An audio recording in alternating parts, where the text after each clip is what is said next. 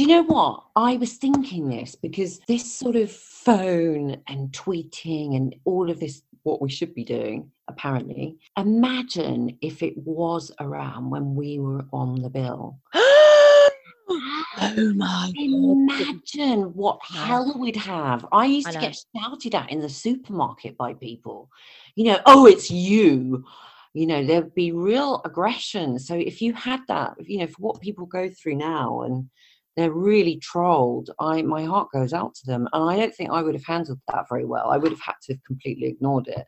Yeah, I don't think I would have handled that well. I think we were famous in that era.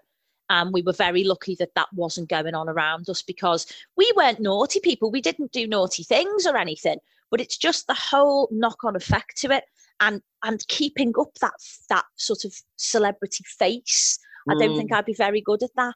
No, I'm rubbish at it. and and just being conscious of yourself so much that you're you can't just live your life